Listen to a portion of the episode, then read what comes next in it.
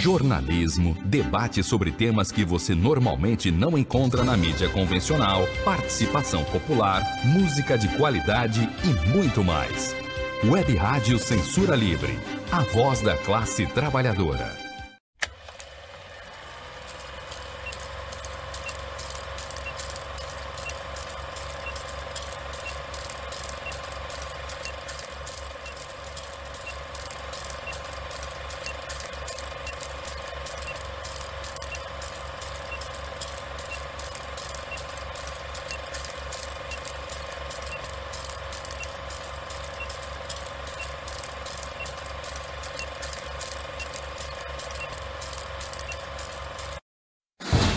Cinema Livre, tudo sobre o mundo da sétima arte.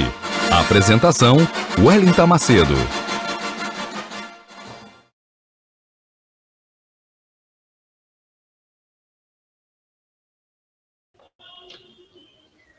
Boa noite, sejam todos muito bem-vindos, vocês que estão nesse momento às 19 horas desse dia 3 de março de 2023, nos assistindo aqui na Web Rádio Censura Livre, a voz da classe trabalhadora, pelos nossos canais YouTube, Facebook, Twitter, os aplicativos da Web Rádio Censura Livre nos celulares. Sejam todos bem-vindos. Eu sou Wellington Macedo, falo diretamente de Belém do Pará e esse é o seu programa Cinema Livre, de volta. Essa é a primeira edição do ano de 2023. Estou muito feliz de estar de volta. Espero que vocês também estejam. Estava morrendo de saudades de fazer esse programa.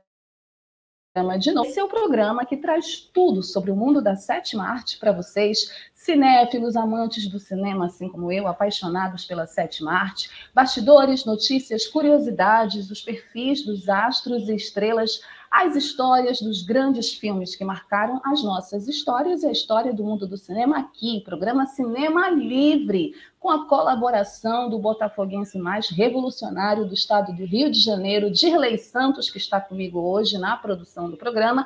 Esse programa está indo ao ar agora, às 19 horas, se vocês estão assistindo, uma boa noite. Mas é um programa gravado, tá? Essa edição é gravada, então vocês deixem os comentários de vocês, porque depois eu vou ler tudo. Nós não vamos ter a participação do Dirley hoje, mas na semana que vem estaremos ao vivo, excepcionalmente hoje. O programa é gravado, então deixem os comentários de vocês, porque o tema desse retorno do Cinema Livre 2023 é... nas vésperas do Oscar, da maior premiação da indústria do cinema mundial. O tema são os melhores filmes internacionais vencedores do Oscar e a gente tem o filme Druk, mais uma rodada, filme dinamarquês, um dos grandes filmes dessa década de 2020, que foi vencedor do Oscar 2021 na categoria Melhor Filme Internacional. Vamos falar e analisar Druk, mais uma rodada.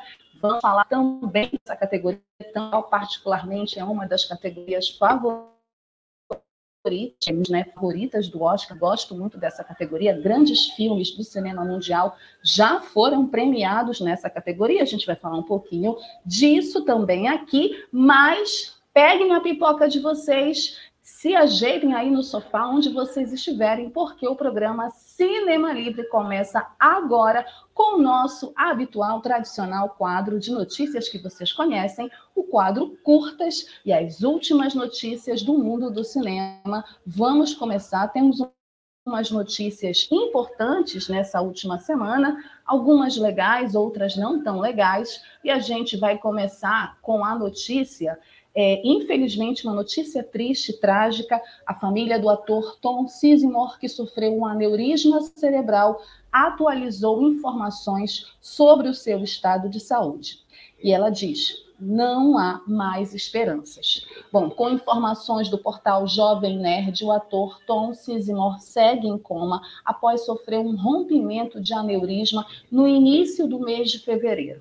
Estrela de produções como Resgate do Soldado Ryan, de 1998, Falcão Negro em Perigo, 2001, e Assassinos por Natureza, de 1994, o astro está internado desde o dia 18 de fevereiro e os médicos informam que não há chances de uma recuperação.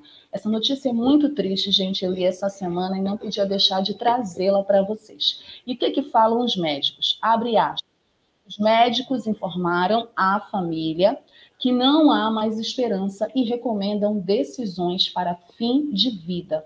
Pedimos privacidade durante esse tempo difícil e agradecemos as centenas de mensagens de apoio e orações recebidas, fecha aspas. Esse foi um comunicado da assessoria do Tom Sizemore.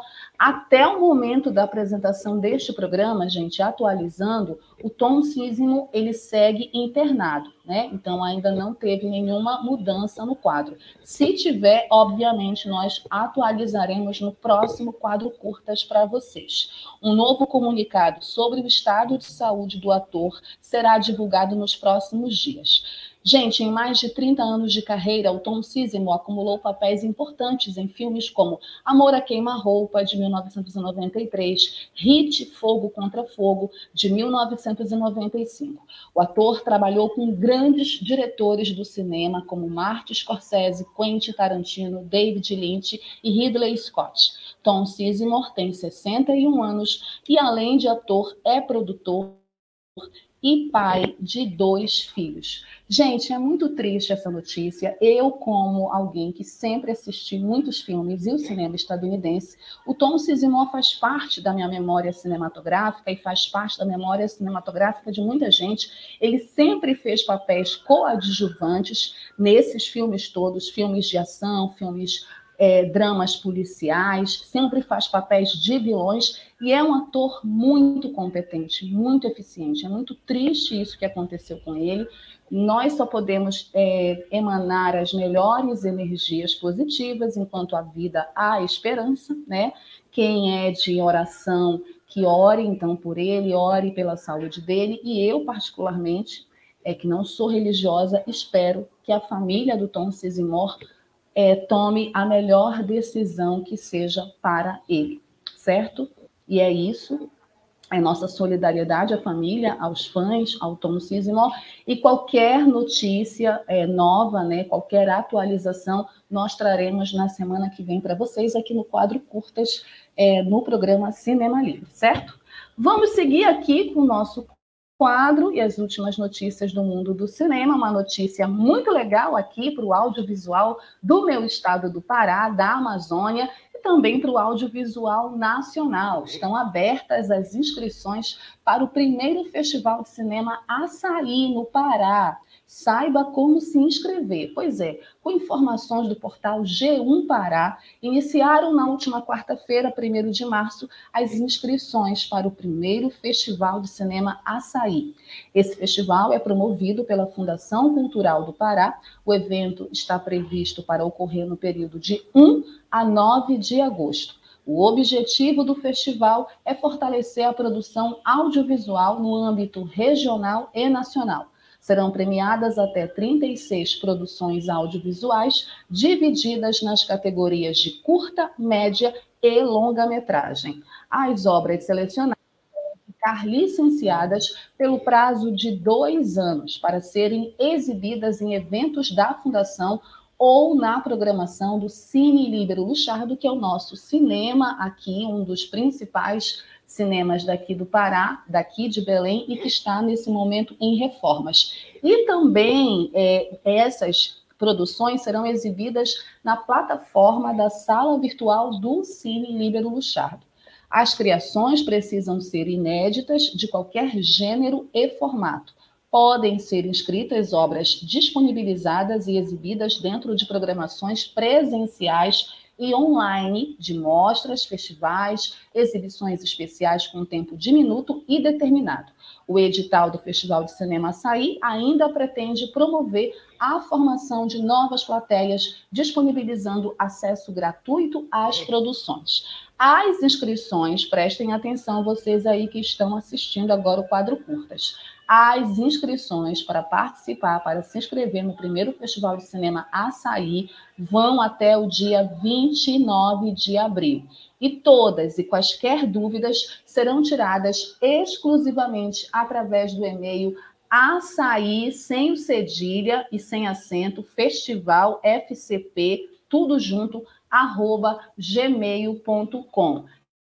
E tem também o site da Fundação Cultural do Pará, onde vocês podem acessar, e lá está lá o edital, o link e todas as informações relacionadas a esse festival. Uma ótima notícia para o audiovisual aqui da Amazônia, do estado do Pará. Obviamente que eu estarei nesse festival, cobrirei, falarei tudo para vocês, tudo o que aconteceu, os filmes selecionados. Quando o festival acontecer, estarei lá e contarei tudo para vocês. Então, fiquem ligados aqui no programa Cinema Livre e se inscrevam, participem.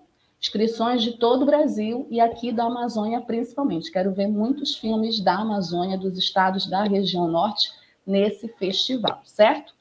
Seguindo aqui o quadro Curtas, com as últimas notícias do mundo do cinema. Deixem os comentários de vocês, quero saber a opinião de vocês sobre as notícias que estão sendo dadas aqui. Seria legal trocar com vocês essas experiências.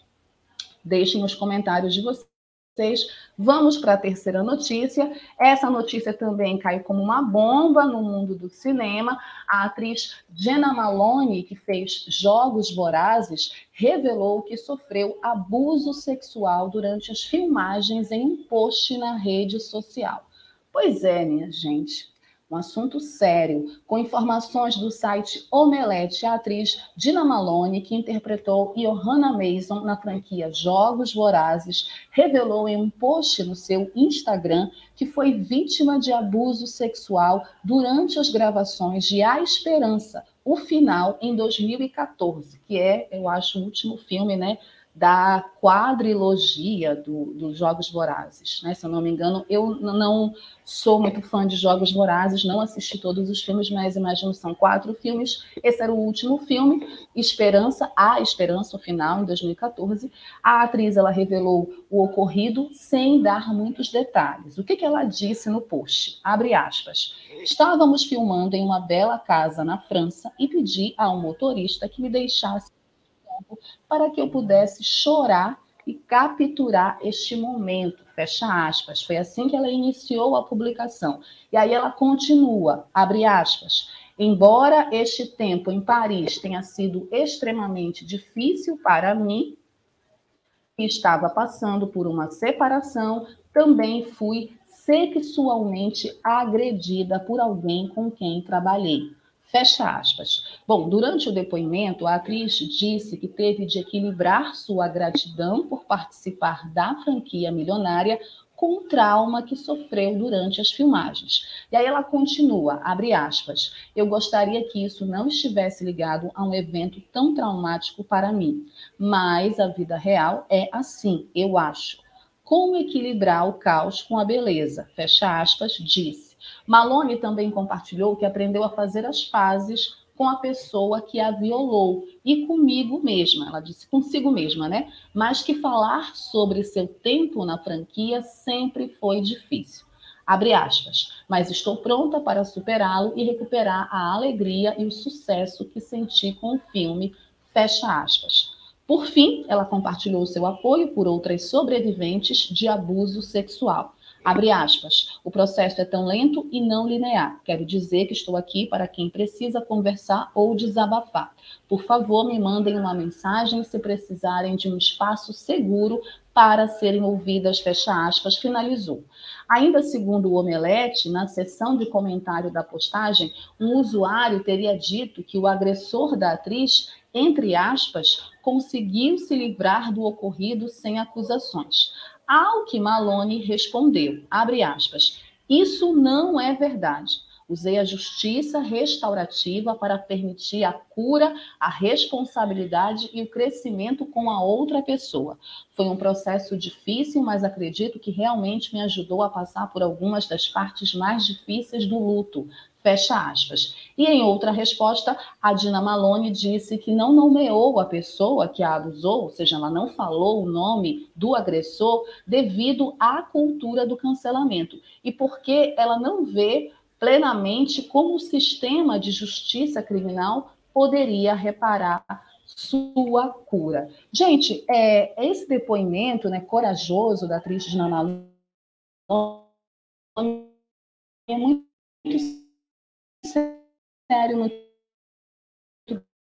grave.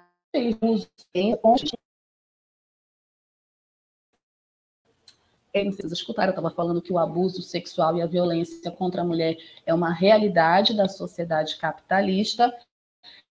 Nós estamos no mês de março, no mês da luta internacional das mulheres. O próximo dia 8 vem aí, nós vamos fazer um Cinema Livre especial sobre esse tema. Mas todos os dias nós temos casos de abuso, de violência sexual e demais tipos de violência contra as mulheres no mundo inteiro. Infelizmente, o caso da Jena Malone não é um caso particular, né, específico, é uma realidade. E é lamentável que isso aconteça dentro do seu local de trabalho e que tenha um apesar dela não dizer, foi trabalho, era alguém que trabalhava com ela. Lamentável, toda a solidariedade à Jena Malone. Não esqueçam que tem 180 para quem estiver sendo vítima de qualquer tipo de abuso ou violência, e também quem souber de alguma história relacionada a abuso sexual e violência contra a mulher, diz que 180. O Cinema Livre é um porta-voz também nesse caso de denúncias contra a violência à mulher, tá? E é muito importante, a gente já noticiou outros casos aqui e vamos seguir noticiando, se for o caso, ainda que seja lamentável que isso aconteça no mundo do cinema, depois de toda a campanha do Me Too e outras campanhas de mobilização das mulheres, das atrizes, das diretoras, denunciando abusos machistas iguais contra as atrizes, contra as profissionais do cinema. Ou seja, ainda tem muito que avançar nessa seara, infelizmente, nessa sociedade capitalista e machista. Vamos seguir de olho, observando, lutando e denunciando. Seguindo aqui o quadro curtas, deixem um comentário de vocês para essa notícia também. Uma notícia boa também sobre Mostra de Cinema, já que estamos falando de mulheres, do mês das mulheres, o Dia Internacional de Luta das Mulheres, o 8 de março, a segunda Mostra Mulher de Cinema divulga a programação em Afogados da Ingazeira. De acordo com informações do portal G1 de Pernambuco, a segunda edição da Mostra Mulher de Cinema, MMC, em Afogados da Ingazeira, no sertão de Pernambuco, vai acontecer entre os dias 6 e 10 de março, na comunidade da Varzinha, Queimada Grande, e no Cine São José, sertão do Pajeú. Durante a mostra serão exibidas produções dirigidas por mulheres e pessoas não binárias, visando fortalecer a visibilidade e o debate sobre a participação das mulheres no cinema nacional. A programação é gratuita e conta também com atividades formativas para todas as idades. Entre os 35 filmes que integram a programação está o curta-metragem Lilith, da realizadora afogadense Nayane Naize. Produzido e realizado em 2021, a obra narra relações familiares utilizando imagens de arquivo e cenários de Afogados da Ingazeira. A obra será exibida pela primeira vez no Cine São José. E a programação completa da segunda Mostra Mulher de Cinema pode ser conferida no site pageufilmes.com.br. muito legal. Queria muito estar aí no sertão de Pernambuco, participando dessa mostra, assistindo essa mostra, muito legal. É mais uma oportunidade da gente conhecer produções dirigidas por mulheres no meio do sertão nordestino, em Pernambuco. Vida longa essa mostra Mulher de Cinema.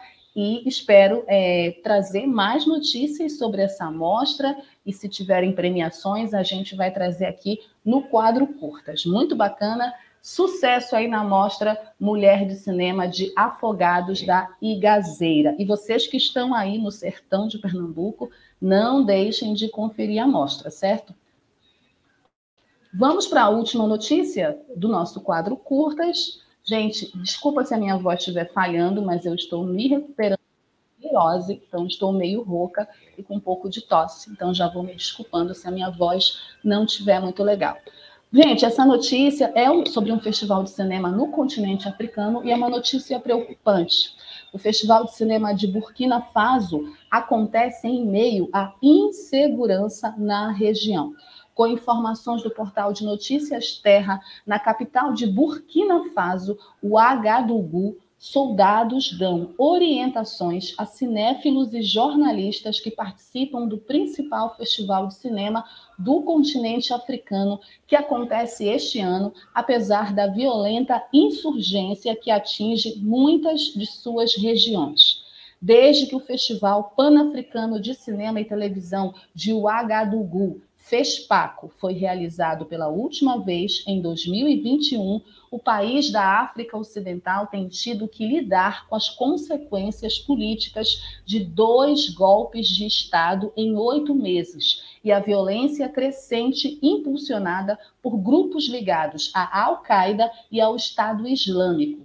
O delegado-geral do festival, Alex Moussa Savadogo, disse que Burkina Faso vem lidando com a insegurança há vários anos, mas continua sendo importante mostrar que a cultura e seu povo continuam existindo. E aí ele diz, abre aspas, organizar um evento como o FESPACO é mostrar ao mundo que Burkina Faso é um país que quer continuar escrevendo histórias do cinema mundial, fecha aspas, afirmou ele a Reuters. No total, estão em exibição 170 filmes, dos quais 15 longas-metragens e cerca de 30 curtas em competição.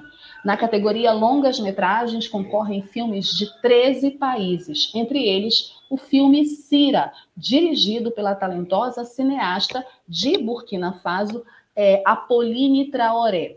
O seu filme conta a história de uma jovem abandonada no deserto que decide enfrentar um grupo de terroristas. E aí a Apolline fala, abre aspas, moro em um país que está sofrendo. Não sou política, também não estou no exército. Tenho apenas minha arte para me expressar. E foi uma forma de eu participar dessa luta contra o terrorismo, fecha aspas, disse Traoré. Muito importante essa resistência, né? Porque esse festival acontecer no meio dessas tensões políticas que vive Burkina Faso e todo o continente africano, infelizmente, por conta da expoliação, por conta do tráfico, essas guerras são guerras históricas promovidas pelo imperialismo, pelo capitalismo, pelos países ricos como os Estados Unidos. Então, assim, é lamentável, né, que o continente africano ainda viva suas guerras internas, mas é muito importante dar espaço a festivais de cinema no continente africano, é muito importante que o audiovisual do continente africano seja divulgado, seja conhecido, seja reconhecido, porque grandes filmes são feitos no continente africano, são feitos em países como Burkina Faso. A fala dessa diretora é uma amostra disso, e nós vamos trazer mais informações sobre esse festival, que eu espero que aconteça mesmo no meio de tanta tensão política. Toda a nossa solidariedade e sucesso ao Festival de Cinema de Burkina Faso. Bom, com essa notícia, nós encerramos o quadro Curtas, as últimas notícias do mundo do cinema, aqui no seu Cinema Livre. Vamos para um rápido intervalo aqui para o fim do nosso bloco e na volta a gente vai falar do tema da semana, que é os internacionais com Druk. Mais uma rodada. Já volto. Jornalismo, debate sobre temas que você normalmente não encontra na mídia convencional, participação popular, música de qualidade e muito mais. Web Rádio Censura Livre, a voz da classe trabalhadora. Acompanhe a programação da Web Rádio Censura Livre no site www.clwebradio.com, no aplicativo exclusivo para ouvir rádio no celular, tablet e Smart TV. A emissora também está no Radiosnet, um dos maiores aplicativos para esta finalidade, na nossa página no Facebook e no canal da emissora no YouTube. Acesse o nosso canal escrevendo youtube.com/c/Censura Livre, tudo junto. Inscreva-se no canal e acione o sininho para receber as notificações de novos vídeos. Web Rádio Censura Livre, a voz da classe trabalhadora. Para manter o projeto da Web Rádio Censura Livre de uma mídia alternativa, buscamos apoio financeiro mensal ou doações regulares dos ouvintes, de amigos e parceiros, já que não recebemos recursos de grandes empresas, políticos ou partidos. Seja um apoiador regular e ouça o agradecimento no ar durante as edições dos nossos programas. Sua ajuda é muito importante para nós. Enviamos prestação de contas mensal aos nossos apoiadores. Temos uma vaquinha virtual permanente. Anote o endereço virtual apoia.se/CLWebRádio. apoia.se/CLWebRádio. Saiba mais sobre a emissora no WhatsApp 21 96553-8908. Web Rádio Censura Livre, a voz da classe trabalhadora. Para ajudar a Web Rádio Censura Livre, anote os dados da nossa conta. Banco Bradesco, agência 6.666, conta corrente número 5602, dígito 2.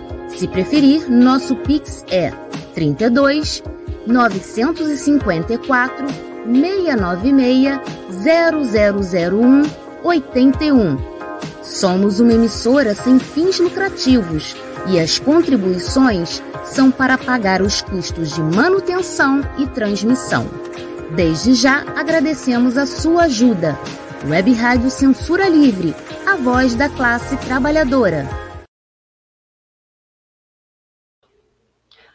Web Rádio Censura Livre, a voz da classe trabalhadora. Esse é o seu programa Cinema Livre, feito nessa web rádio, que é uma web rádio independente, sem fins lucrativos e que precisa da sua ajuda, do seu apoio financeiro e também você curtindo as nossas redes sociais, se inscrevendo no canal da Web Rádio Censura Livre no YouTube, seguindo a gente nas redes sociais, Facebook, Instagram, Twitter da Web Rádio, ajudando a gente, contribuindo financeiramente. A gente vai ler o seu nome e agradecer aqui ao vivo no programa Cinema Livre. Ainda mando um abraço e um beijo para vocês. E além disso, compartilhem a nossa programação. A Web Rádio Censura Livre, a voz da classe trabalhadora, é uma web rádio voltada para programas que discutem as atualidades da luta de classes, programas importantes sobre a classe trabalhadora, nossa posição política, discussões políticas importantes, debates sobre cultura, sobre cinema, música, debates sobre acessibilidade. Dê o seu like, deixe o seu comentário, siga a gente nas redes sociais e nos apoie, porque nós somos uma web rádio independente, com posição de classe e com uma programação voltada para os assuntos que importam e interessam à classe trabalhadora e à sociedade no geral, certo? E não esqueçam também de mandar as sugestões de vocês para o programa Cinema Livre. Vocês que querem que eu comente, analise algum filme de vocês favorito, ou fale de algum ator, atriz, ou diretor, diretora favorita de vocês, quadrocinemalivre@gmail.com é o nosso e-mail. Mandem as sugestões, eu recebo muitas sugestões pessoalmente, de amigos e também via Zap, mas eu gostaria também de receber sugestões de vocês via e-mail, que eu vou ver com muito carinho. E olha, todo mundo que já sugeriu filme para mim, eu já coloquei aqui, tá? Quero ver o seu filme aqui, quero falar sobre o seu filme aqui também. Bom, o tema dessa semana, nessa nossa volta, nesse nosso retorno do Cinema Livre, edição 2023, é melhores filmes internacionais que já venceram. Nós estamos no mês do Oscar, a maior edição do cinema da indústria, né? O Oscar já vai acontecer daqui a 10 dias, daqui a 9 dias, na verdade, 12 de março. Cada vez eles botam mais cedo o Oscar. Ano passado foi no final de março, agora será na segunda semana de março. Tudo bem, vocês já maratonaram os principais filmes? Eu ainda não, gente, estou muito atrasada, mas eu vou assistir alguns filmes e, obviamente, que no decorrer do ano nós vamos comentar e, obviamente, também que nós vamos falar do Oscar, dos vencedores. Então, a gente está abrindo, vamos dizer assim, a temporada do Oscar aqui no Cinema Livre, falando de uma categoria muito especial, muito importante, que é essa categoria Melhor Filme Internacional. O filme que nós trouxemos para fazer uma análise para vocês é Druk, mais uma rodada, um filme dinamarquês que fez muito sucesso, né, em 2020. Ele fez muito sucesso, sucesso de público e sucesso de crítica, com esse ator maravilhoso, que daqui a pouco eu vou falar mais dele no nosso quadro Perfil. Mas antes de falarmos no Druk, vamos falar um pouco dessa categoria. Vocês conhecem a história, melhor filme internacional? Antes de falarmos do filme da semana, vamos resgatar uma breve história de uma das categorias mais importantes do Oscar e a minha preferida, como eu já falei particularmente, a categoria de melhor filme internacional. Você sabe como ela surgiu? Bom, segundo o portal da revista de idiomas Babel, quando a cerimônia do Oscar ocorreu pela primeira vez em 1929, filmes internacionais não estavam entre as 12 categorias apresentadas. O evento era bem mais modesto do que o espetáculo atual. Havia apenas 270 convidados. O Oscar não era transmitido pela televisão em nenhum lugar e a cerimônia durava só, gente, pasmem, 15 minutos. Agora dura, parece uma eternidade, a gente não entende nada, é uma cerimônia cada vez mais sem graça, só os estadunidenses riem das piadas sem graça que eles contam, né? Pois é, só que somente em 1947, na 20ª premiação do Oscar, um filme internacional foi reconhecido pela primeira vez. E mesmo então, essa não era uma categoria oficial. Por quê, gente? Porque não havia indicados, sabe? Era um prêmio especial dado pela academia para um diretor que ela gostasse, que a academia gostasse. Ela não indicava filmes. Então, só em 1956... o Oscar de melhor filme em língua estrangeira, que era como era conhecido o melhor filme internacional, só em 1956 esse Oscar foi concedido pela primeira vez. E adivinha quem ganhou? Um dos maiores cineastas do cinema da Itália, Federico Fellini. Federico Fellini ganhou por La Strada. Ele venceu os outros 4 concorrentes. O idioma, ele continua sendo o critério mais importante para um filme internacional ser elegível. Para vocês terem uma ideia, ainda segundo informações da revista Babel, se o filme tiver boa parte do diálogo em inglês, como, por exemplo, o filme nigeriano Lionheart, de 2019, ele pode ser desqualificado, mesmo se o inglês for um idioma oficial naquele país, como o inglês é na Nigéria, porque foi colonizada pelos ingleses. Outra particularidade da categoria é que os filmes são submetidos pelos próprios países e quem vence é o país. Por isso, por exemplo, quando Roma ganhou, Roma do Alfonso Cuarón, ele ganhou, tecnicamente o México foi o ganhador, entenderam? Cada país só pode submeter um filme por ano, o que pode levar a controvérsias sobre qual filme é mais merecedor. A velha polêmica que tem sempre aqui no Brasil quando um filme brasileiro é indicado para representar o Brasil no Oscar. Intervenção Divina, que é um filme palestino de 2002, ele foi, gente, rejeitado porque a Academia dos Estados Unidos não reconheceu a Palestina como país. Por quê? Porque os Estados Unidos é aliado de Israel. Então, para vocês verem que o Oscar é também um prêmio político. E o requisito foi eliminado em 2005. Ou seja, não precisa que o filme seja falado em inglês, que é o idioma dos Estados Unidos, para ele entrar, né, na disputa. Filmes produzidos nos Estados Unidos também são inelegíveis, ou seja, não podem participar, o que significa que territórios estadunidenses não podem entrar na competição. Por exemplo, quem é que sofre com isso? Os países colonizados ou que ainda têm dependência, alguma dependência dos Estados Unidos. Porto Rico, por exemplo, não tem permissão para submeter filmes desde 2011, o que é um absurdo, né? Um absurdo. Olha aí, prêmio político.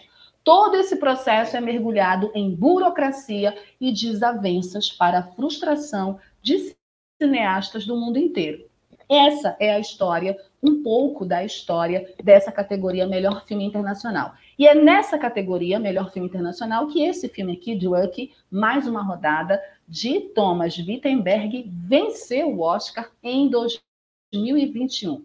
Druk, mais uma rodada, é um filme de comédia dramática dinamarquês de 2020, dirigido por Thomas Vinterberg, com roteiro escrito por Vinterberg e Tobias Lindholm. É estrelado pelo Mads Mikkelsen, o Thomas von Larsen, o Magnus Millang e o Lars Hutt. E segue a rotina de um grupo de amigos que decidem testar a teoria de que serão mais felizes bêbados. Ele teve a sua estreia mundial no Festival Internacional de Cinema de Toronto em 12 de setembro de 2020. Ele foi lançado na Dinamarca em 24 de setembro de 2020 pela Nordisk Film e foi exibido no Adelaide Film Festival em outubro de 2020. O Druk foi selecionado como o representante dinamarquês ao Oscar de Melhor Filme Internacional no Oscar de 2021, aquele fatídico Oscar que no auge da pandemia não teve plateia, foi um Oscar virtual, uma cerimônia virtual, só alguns artistas compareceram, teve todo um protocolo, né, de segurança por conta da Covid que estava em alta naquela época nos Estados Unidos e no mundo todo. Então, esse Oscar 2021, que inclusive é o Oscar que premiou outros artistas como Anthony Hopkins, de melhor ator por Meu Pai, é esse Oscar que o Druk vence. Em 25 de abril de 2021, como eu falei, o Druk levou o troféu de melhor filme internacional no Oscar. Devido à crise nos cinemas com a pandemia da Covid-19 no Brasil, a distribuidora Vitrine Filmes e a Synapse Distribution lançaram o filme simultaneamente no stream e nos cinemas em março de 2021. E no mês seguinte, iniciaram a pré-venda da edição limitada em Blu-ray do filme, que foi lançada em 16 de julho de 2021 na Versátil Home Video. Posteriormente, foi colocada na mesma loja, pela distribuidora, uma tiragem limitada do filme em DVD. Druk foi exibido na edição especial do Festival do Rio, que foi apresentada na plataforma de streaming do Telecine e no Telecine Cult da rede Telecine no dia 17 de julho de 2021. E Druk, como eu falei, é um sucesso de crítica e público, porque ele é um filme que, apesar de ser uma comédia dramática, ele trata de um tema muito sério e um tema que faz parte da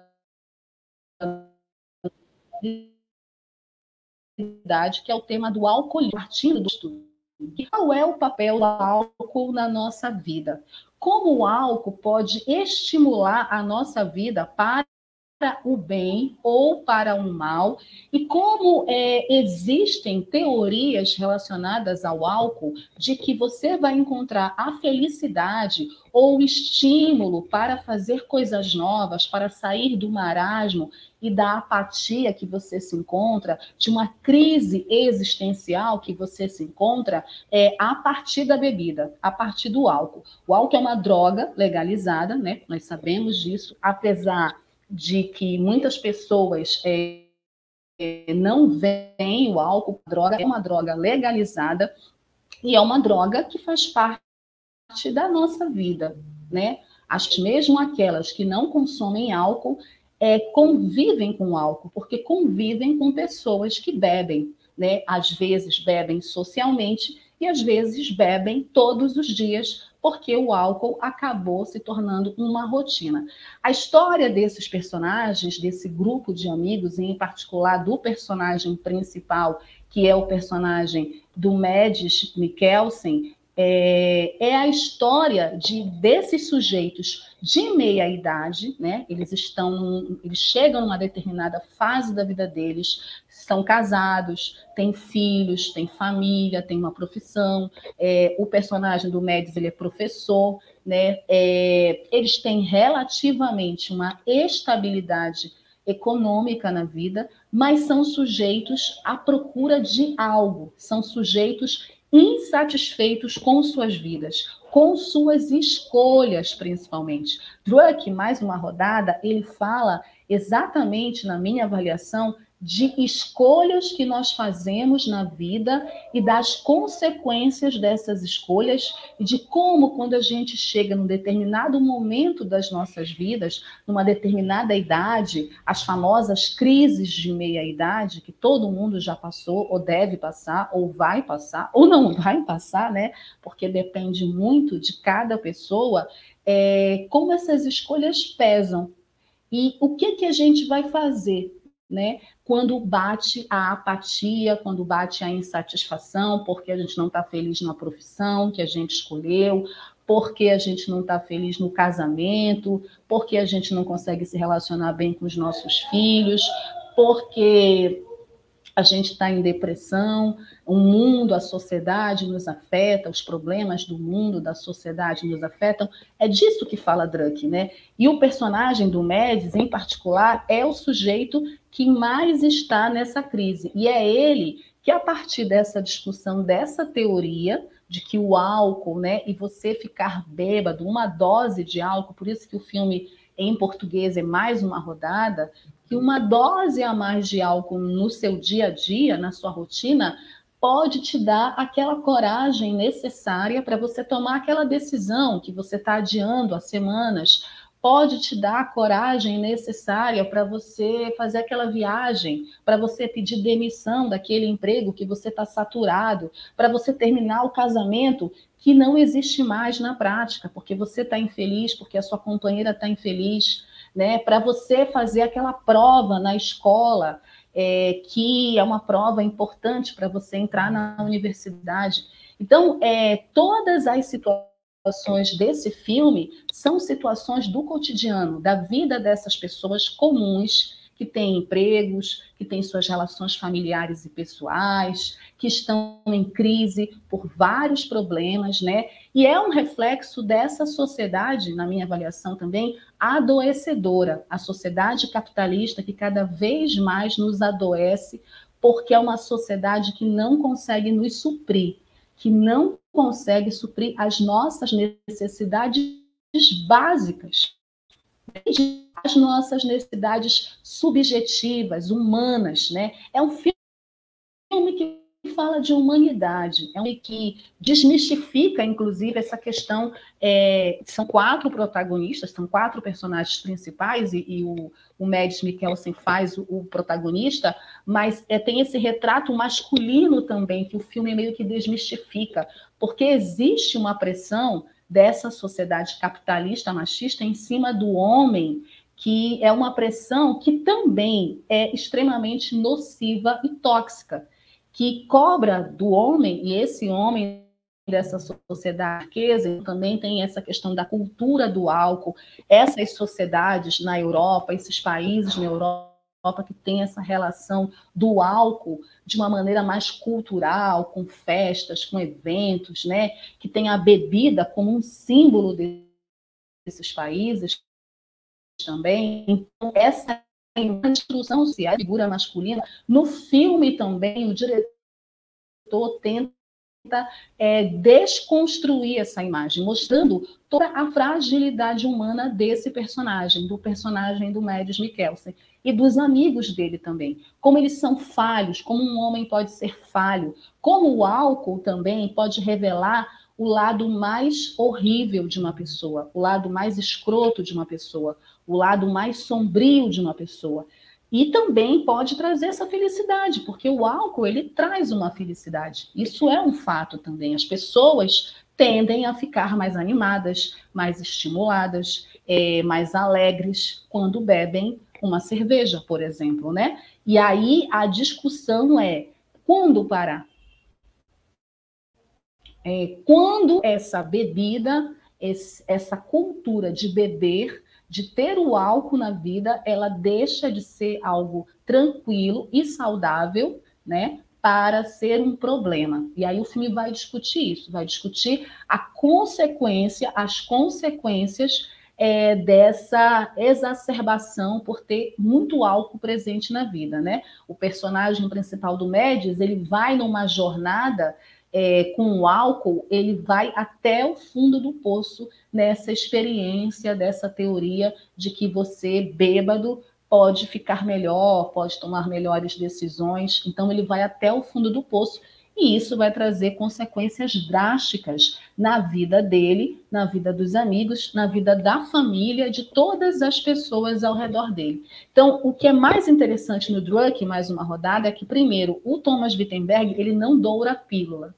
Ele não faz um drama apelativo, né? O filme ele tem humor, então não é um filme pesado, tem momentos tensos, tem cenas tensas. A fotografia e as belíssimas imagens do cenário que compõe o filme ajudam, né? Tem uma trilha sonora também muito bacana que ajuda a contar a história, né? Essa própria fotografia, esse cenário, né, desse país, da Dinamarca, que a gente conhecer, tem um mar, né, como um dos cenários, como um dos atrativos, o sol, isso tudo faz com que o clima todo, o ambiente todo construído, faz com que a gente seja levado a viver também essa experiência de ter o álcool mais presente na nossa vida, né? É muito interessante, porque se fosse num país mais frio, talvez a história do Druk trouxesse a gente para uma introspecção, para algo mais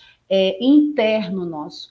O filme Druk não, como é num país ensolarado, como é num cenário bonito, com praias, com sol, né? Ele traz, na verdade, um sentimento de para fora, um sentimento de... Ao contrário da introspecção, né? As pessoas ficam mais extrovertidas, né? Então as pessoas falam mais, as pessoas se expõem mais, as pessoas se revelam mais. Então aquilo que está de mais oculto e sombrio é colocado para fora. Esses personagens, os amigos, o próprio personagem do Mads Mikkelsen, ele começa a revelar coisas que até então ele não revelava, ele não mostrava, porque ele era um sujeito mais tímido, mais quieto, mais reflexivo. Então ele começa a chutar o pau da barraca, né? Literalmente, né? Chutar o balde. E é por isso que ele vai nessa jornada até o fundo do poço. Tem uma curiosidade muito interessante do filme, que eu queria contar para vocês sobre a produção de que o filme foi baseado em uma peça que o Vinterberg escreveu enquanto trabalhava no Burgtheater, em Viena.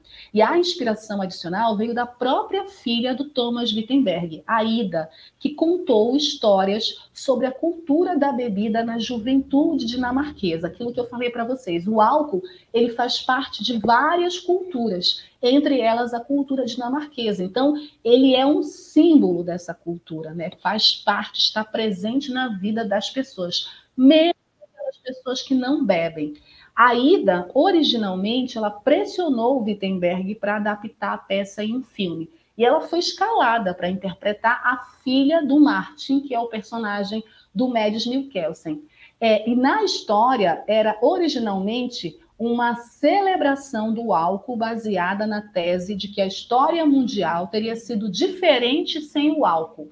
Isso também é tocado no filme. Como seria a história da humanidade se não tivesse o álcool? Só que, no entanto, gente, 4 dias após as filmagens, a Aida, infelizmente, morreu em um acidente de carro. Após a tragédia, o roteiro ele foi retrabalhado, imagina, o Thomas Vinterberg, no meio do filme, perde a filha.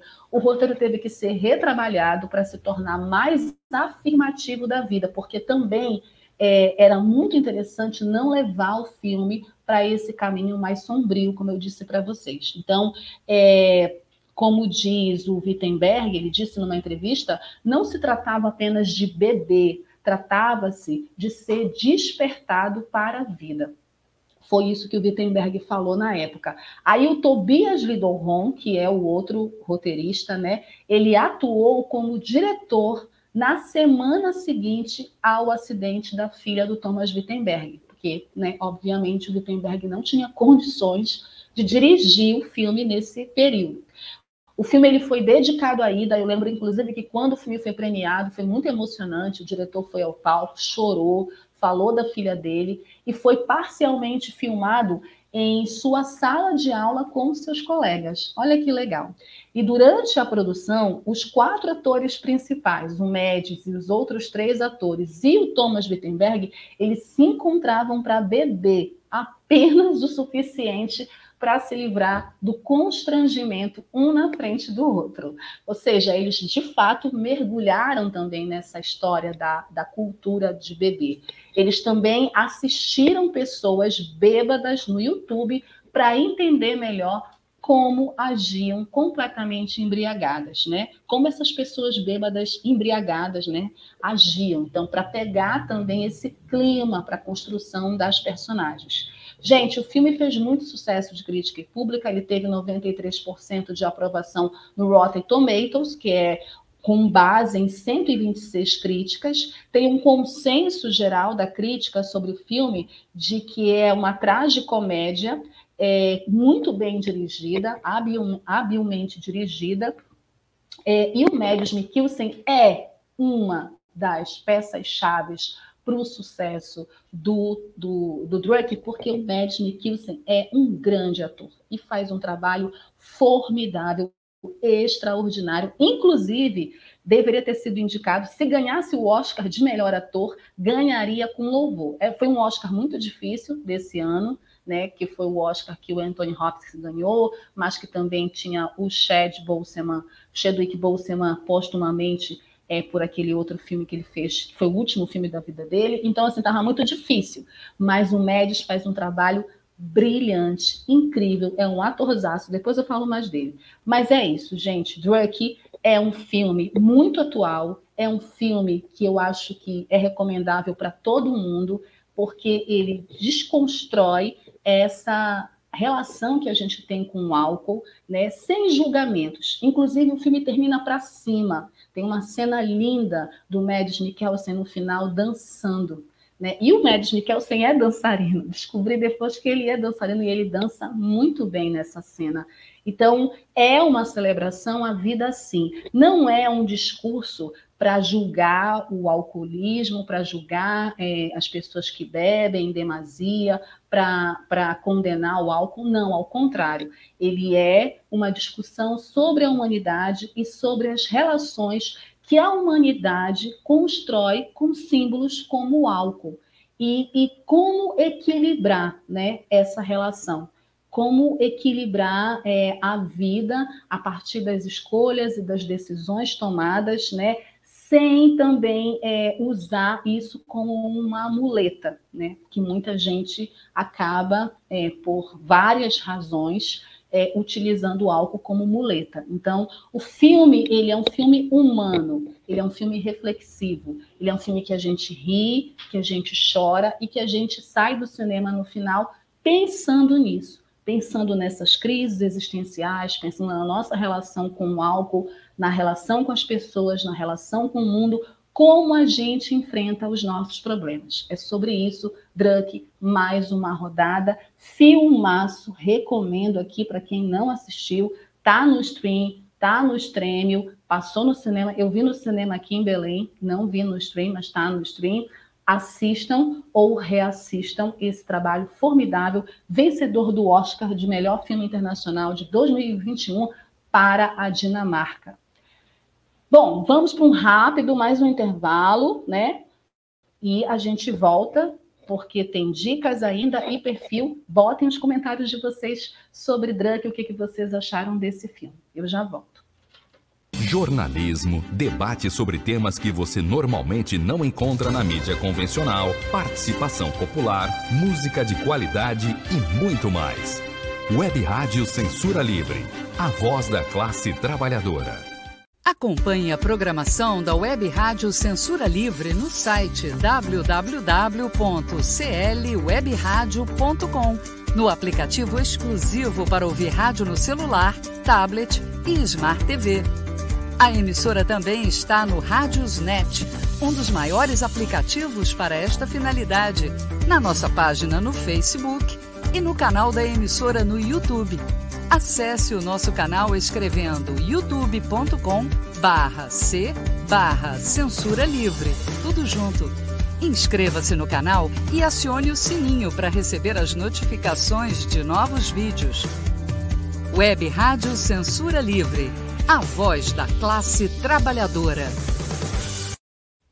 Para manter o projeto da Web Rádio Censura Livre de uma mídia alternativa, buscamos apoio financeiro mensal ou doações regulares dos ouvintes, de amigos e parceiros, já que não recebemos recursos de grandes empresas, políticos ou partidos. Seja um apoiador regular e ouça o agradecimento no ar durante as edições dos nossos programas. Sua ajuda é muito importante para nós. Enviamos prestação de contas mensal aos nossos apoiadores. Temos uma vaquinha virtual permanente. Anote o endereço virtual apoia.se/CLWebRádio. apoia.se/CLWebRádio. Saiba mais sobre a emissora no WhatsApp 21 96553 8908. Web Rádio Censura Livre, a voz da classe trabalhadora. Eu espero que tenham comentários sobre o filme Druk, mais uma rodada, que é um grande filme, que vocês também comentem, se vocês têm algum filme internacional que vocês tenham gostado muito, que vocês torceram para vencer o Oscar. Infelizmente, o Brasil não tem nenhum Oscar de filme internacional ainda, apesar de que Orfeu Negro, que eu já falei aqui no Cinema Livre, é um filme falado em português, mas dirigido por um francês. Então, o Oscar, quando venceu, porque Orfeu Negro venceu o Oscar, foi para a França, não veio para o Brasil. Uma injustiça, mas enfim, né? Deixem os comentários de vocês, eu vou aproveitar para agradecer os nossos apoiadores aqui da Web Rádio Censura Livre. Agradecemos o Antônio, Felipe, o Cláudio, Tunai, Bola Viva, Daniele Burnia, Deusa Volpe, Gelta Xavier, Raoni Lucena, Simone Terra, Terezinha Peçanha e o Wendel Setúbal. Muito obrigada pelo apoio de vocês, é muito importante, um grande abraço. Apoiem a Web Rádio Censura Livre, a voz da classe trabalhadora. Agradecemos a contribuição de todo mundo, façam um Pix, daí a chave Pix, Dirley está colocando aí, E agora a gente vai para o nosso quadro Dicas. Vamos continuar falando de Oscar, melhores filmes internacionais vencedores do Oscar.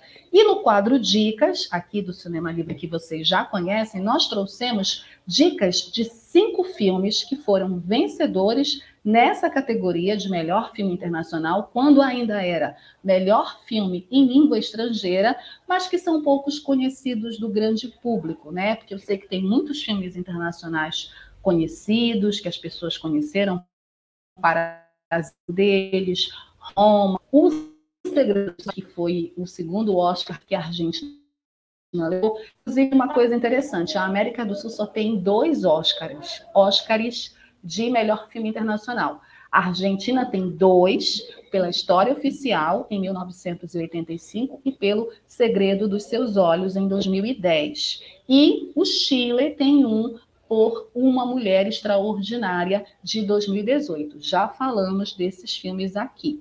Será esse ano, infelizmente, a América... Ah, não, esse ano tem sim. Argentina, 1985. Falaremos em breve desse filme.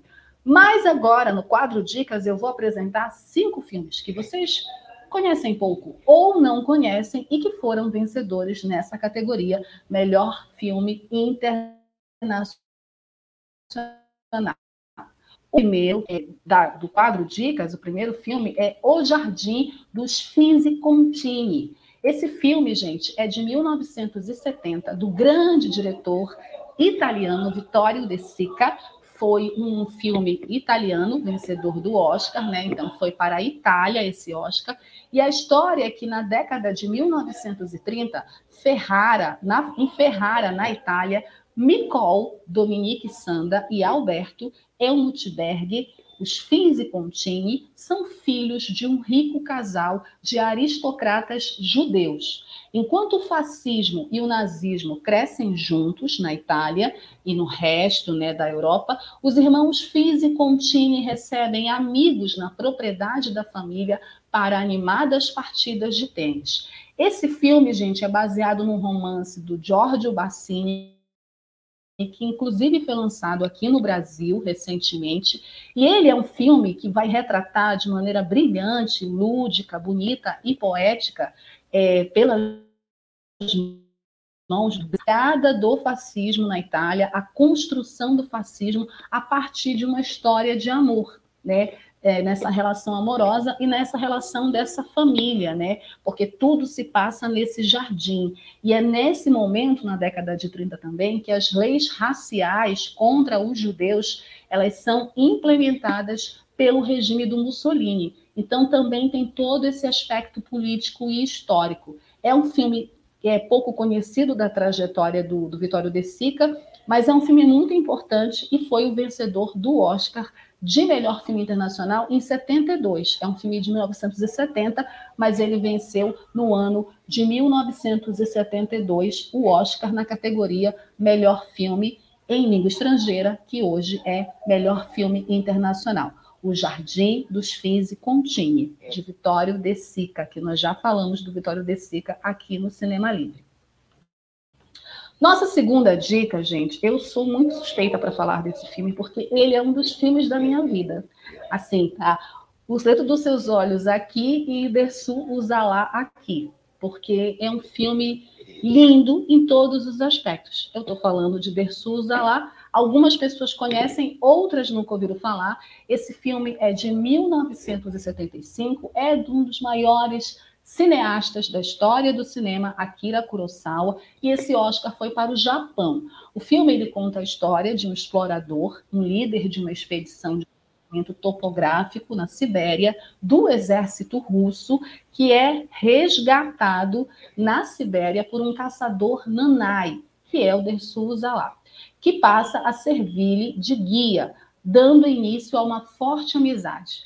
Esse filme, gente, é um poema cinematográfico, um poema visual do Akira Kurosawa sobre amizade, solidariedade, o amor à natureza e o valor do conhecimento e da humanidade, da relação humana. Os 2 principais atores são o Maxime Musuki, que faz o Dersu Uzalá, que é extraordinário, esse ator extraordinário, e o Juri Mefodjevic, não sei se eu estou falando certo o nome dele, ele faz o Capitão Vladimir, que é esse capitão que se apaixona por esse ser. Aliás, ele e todos nós que assistimos De Souza lá, se apaixona pelo De Souza lá, e o filme é de uma poesia visual, assim, é um dos filmes mais lindos da história do cinema, é uma coprodução também soviética, então é Japão e União Soviética ali, né, Rússia, mas ele foi, o Oscar foi dado para o Japão, para o Akira Kurosawa, um dos maiores realizadores de cinema do mundo, enfim, um dia eu quero falar só do De Souza lá para vocês, num programa muito especial, porque é um filme que tem muitos simbolismos, muitos significados, numa história riquíssima, bonita, e que todo mundo deveria assistir. É uma obra-prima do cinema. De Souza lá. Assistam ou reassistam se vocês já assistiram. Bom, nossa terceira dica é um filme que foi o primeiro filme a vencer na categoria de melhor filme de língua estrangeira na Espanha. Foi o primeiro Oscar que a Espanha recebeu em 1983, Começar de Novo, filme de 1982, do José Luís Garci. Bom, o Antônio Albajara, que é feito pelo Antônio Ferrandes, ele é um poeta bem-sucedido e professor na Universidade de Berkeley, que retorna a Gijón, no norte da Espanha. E buscando achar o que ele deixou para trás da sua infância, ao ficar famoso e ganhar um prêmio Nobel, ele reencontra velhos amigos e seu grande amor dos tempos antigos, a Helena, vivida pela atriz Encarna Passo. Como eu disse, esse é o primeiro filme vencedor do Oscar de melhor filme internacional para a Espanha. Ele é um filme dos anos 80, ele não é tão conhecido assim. O José Luís Garci foi um dos grandes diretores, né, do cinema espanhol, e ele, a partir dessa história, ele vai falar também de um filme que fala de nostalgia e das relações humanas, numa Espanha também que está se recuperando também dos resquícios do fascismo.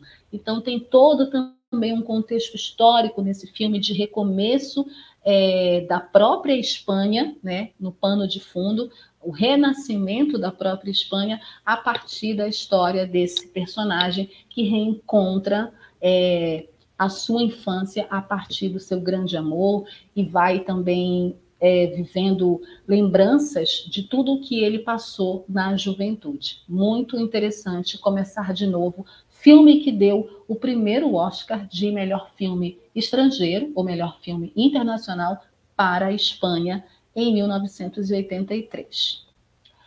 Nossa quarta dica é um filme não tão conhecido também, mas é um filme que revela como é o cinema nos chamados Países Baixos, na Holanda. Ele é um filme holandês. E ele é a única comédia dessa nossa lista aqui. É uma comédia dramática, ou uma tragicomédia, como queiram. A Excêntrica Família de Antônia é um filme de 1995, da Marley Gorries.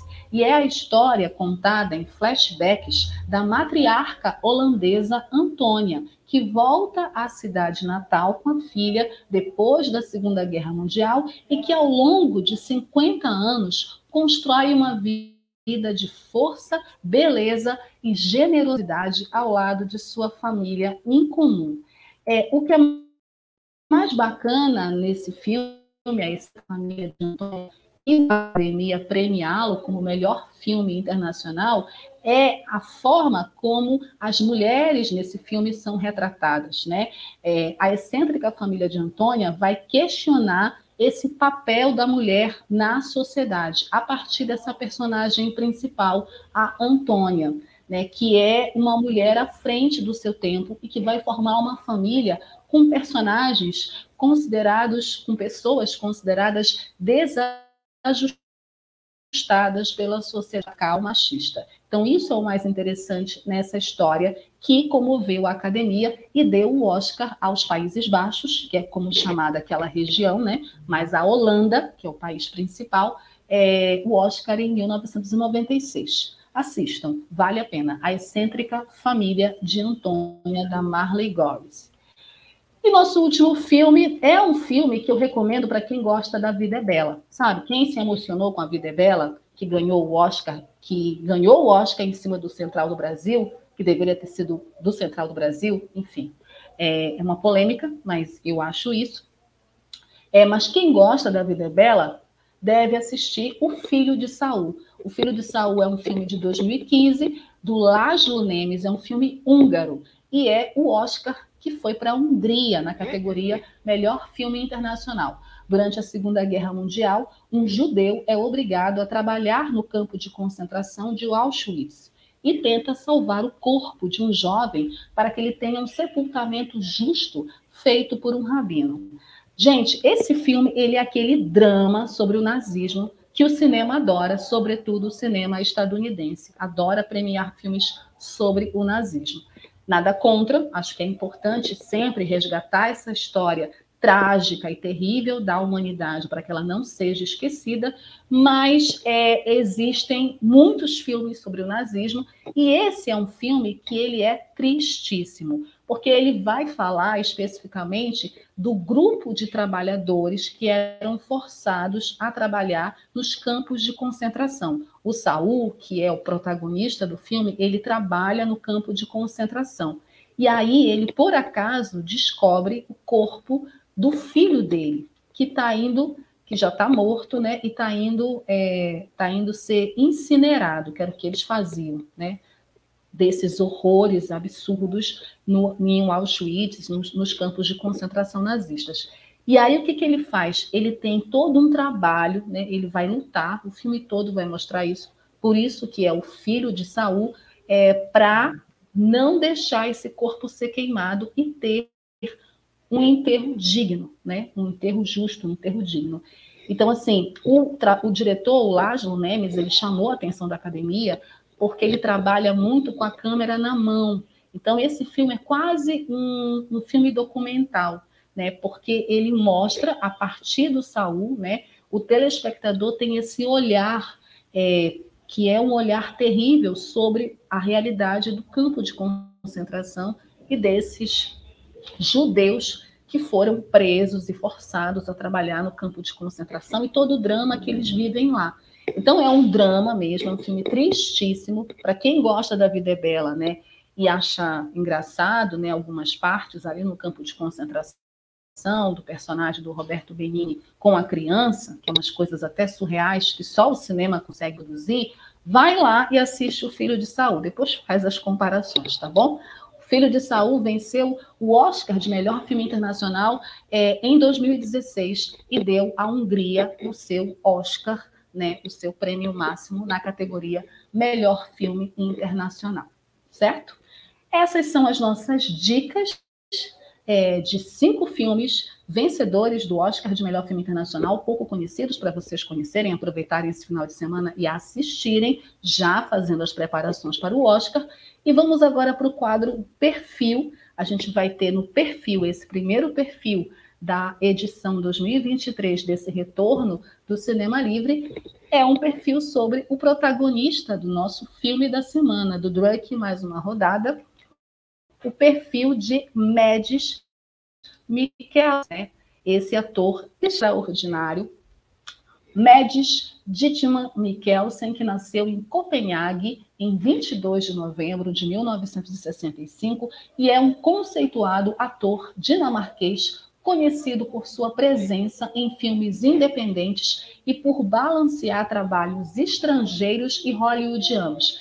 Essa é uma característica muito legal do Mads, porque ele consegue tanto ser esse ator que faz filmes independentes, filmes de baixo orçamento, pouco conhecidos do grande público, mas ele também chama a atenção dos grandes diretores para filmes comerciais e de Hollywood. Ele ganhou notoriedade na televisão americana, né, ao estrelar a aclamada série Hannibal, como célebre personagem literário, serial killer e canibal, o Dr. Hannibal Lecter.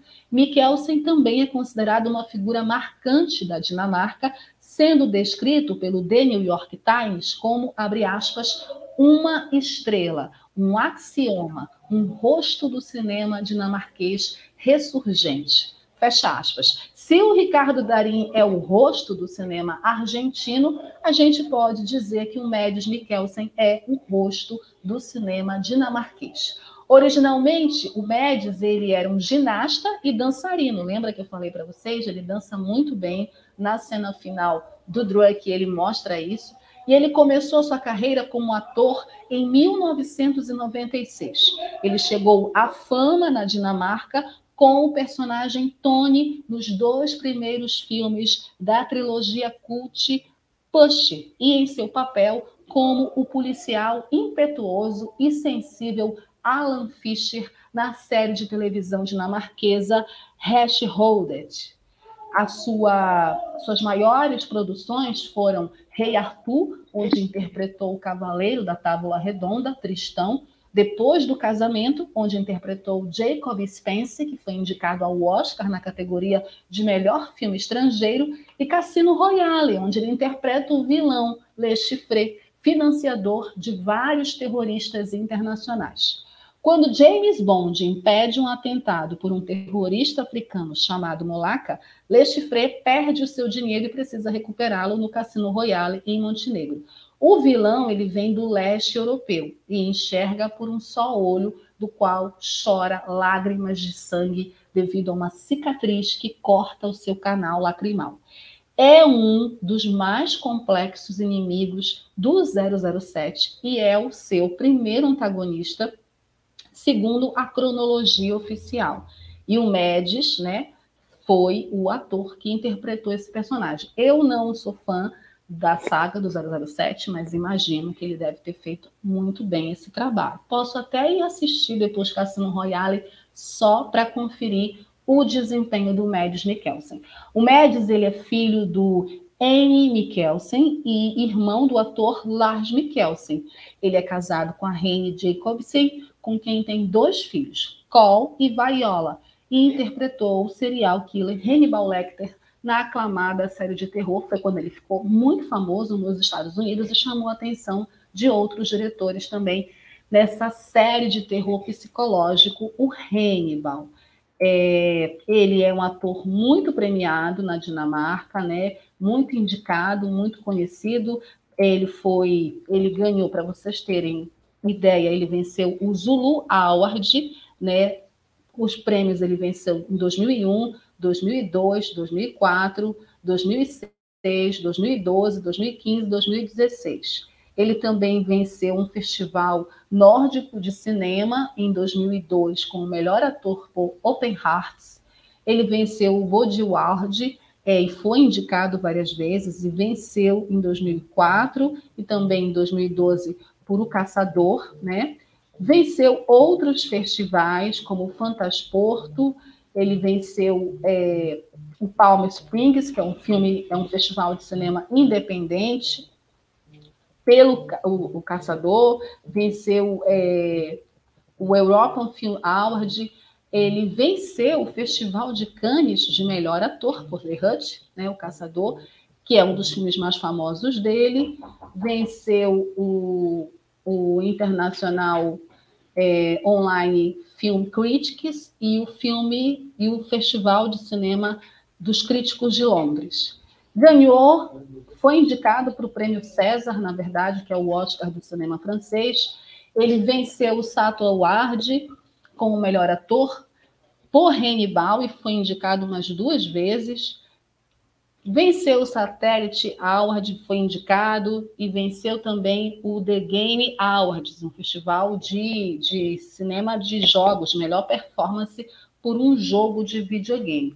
Ou seja, um ator premiadíssimo, conhecidíssimo, A Caça, tá aí, eu falei O Caçador, mas é A Caça, que é esse filme aí muito famoso dele também, que é um dos filmes mais conhecidos, além do Druk, mais uma rodada. É um atorzaço, tá para vencer o Oscar, daqui a pouco ele está sendo indicado para melhor ator, porque tem muito talento, é um ator que ele tem uma cara, uma expressão muito boa, ele é muito expressivo e ele consegue transitar da comédia ao drama de uma maneira muito interessante, o que mostra toda a versatilidade de Mads Mikkelsen. Acho ele muito interessante como ator, gosto muito da performance e dos trabalhos. E em Druk ele está maravilhoso. Se vocês não conhecem o trabalho dele, eu recomendo assistam Druk, assistam A Caça e depois assistam a série Hannibal, onde ele fez muito sucesso, em particular nos Estados Unidos. É o perfil dessa semana, Mads Mikkelsen, para vocês conhecerem um pouco desse ator, que é a cara do cinema dinamarquês. Certo?